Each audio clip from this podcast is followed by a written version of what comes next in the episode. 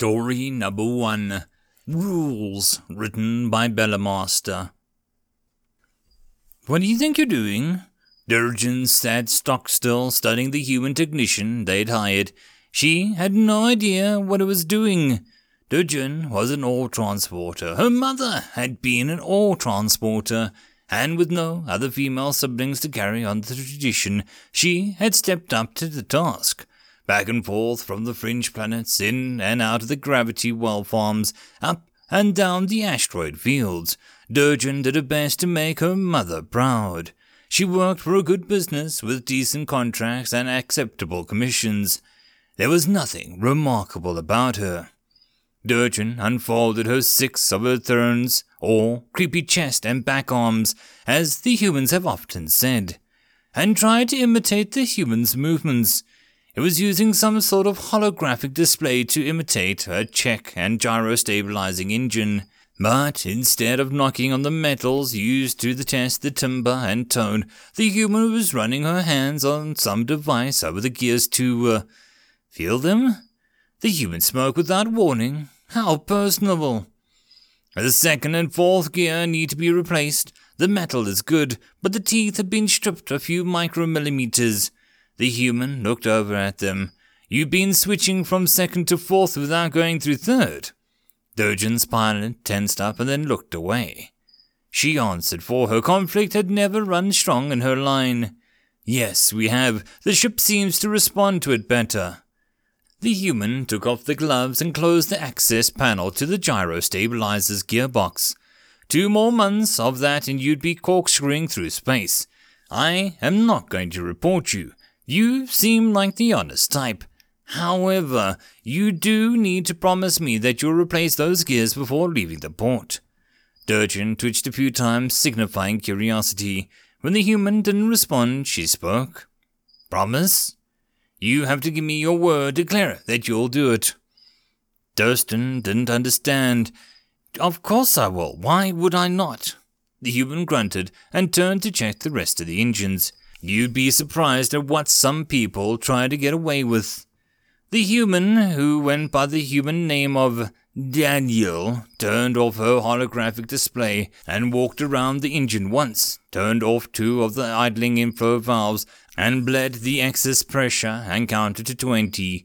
She then removed the main inflow and checked the intake. Durgin couldn't help but stare.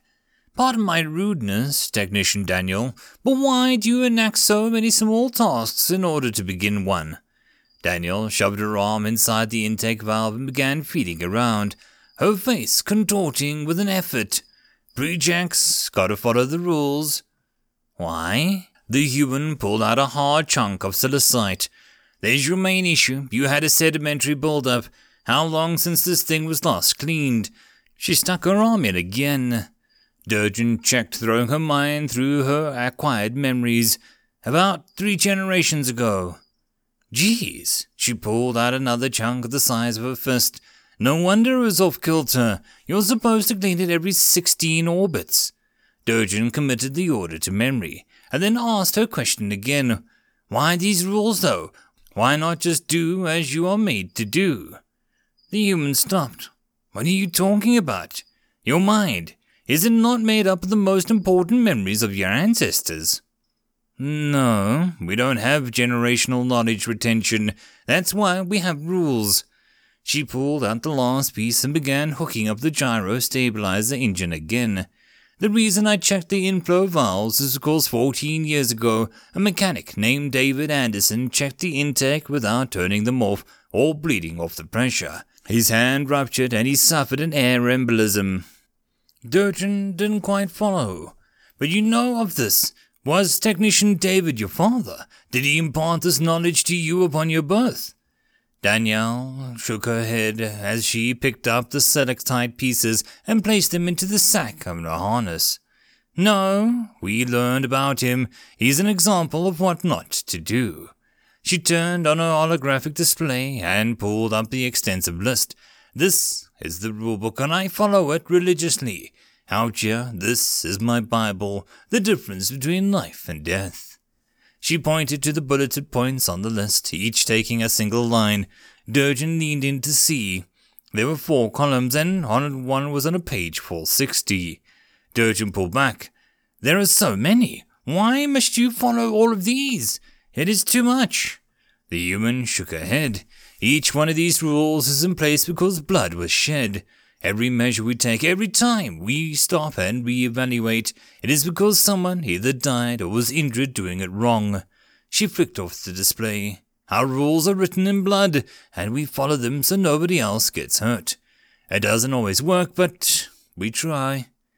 Durgin contemplated this, then watched the human meticulously ran through checks of the engine and finally switched it back on. The gentle rocking of the transport ship immediately gave way to an even keel. Durgin thanked the mothers, then thought to thank the technician. Thank you, Technician Danielle.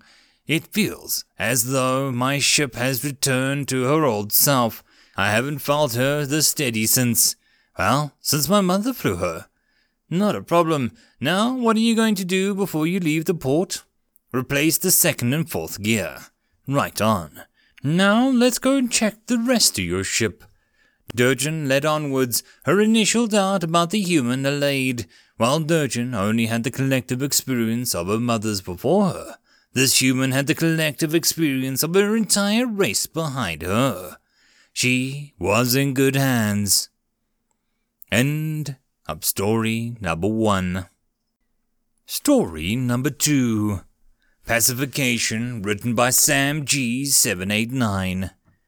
Species name human. Species subclass mammal predatory sapient.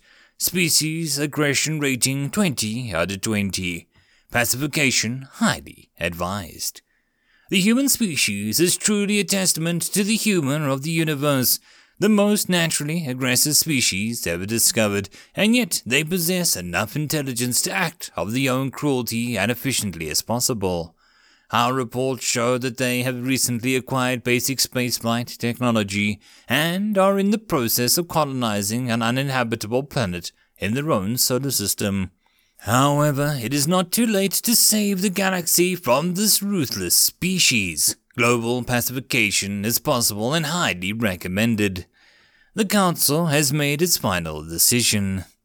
The global pacification device was the reward of many generations of struggle against the predatory sapient species of the galaxy, which had plagued the prey species of the Council since long as life had granted the stars. The device spawned a massive, impenetrable shield that engulfed the entirety of its target planet. The planet remained habitable, but those who called it home would never leave its bounds. They would be trapped on their planet forever, the stars just out of reach. The pacification of Sol 3 went as planned. Humanity on the galactic stage would be an example to the budding xenobiologists, attesting to the wild indifference of the universe as its pawn. A century and Sol years had passed since the pacification of humanity, but if you asked the humans, they'd say pacification was the wrong word. Quite the opposite, actually. If anything, the shield lit up the fire underneath the collective tail of humanity. Over a century of construction and almost an entire world's economy went into Project Exodus. Millions of lives too lost in some way or another, but any human you ask would say that it was worth it. Project Exodus was a device powered by a combination of Sol 3's core and a massive splitting of unstable atoms. The device itself was about 50,000 galactic standard units squared, or in human units, 80 miles squared. An unfathomably large device which fired a laser beam so powerful it completely neutralized the global pacification shield, which was previously thought to be impenetrable. Almost instantly after the shield was destroyed, a swarm of human ships exited Sol 3's atmosphere. The first ships to leave were seemingly military ships outfitted with a scaled down laser similar to the Project Exodus device. The second ships to leave were colony ships. Project Exodus appeared to also include the eventual evacuation of all 9 billion of Earth's residents to different colonies, as the Exodus laser produced enough radiation to make all of Sol 3 uninhabitable for 50 years with adverse effects life beginning around 30, It seems that Sol 3 should be completely abandoned by then, however. We managed to get to the human comms earlier this cycle. We asked the humans why. Why would they sacrifice their home planet for a chance to go to the unforgiving unknown? They told us the complacency isn't in their nature. The human naval fleet is estimated to arrive in 10 days. It appears that their definition of pacification is uh, somewhat different than ours. End of story number two.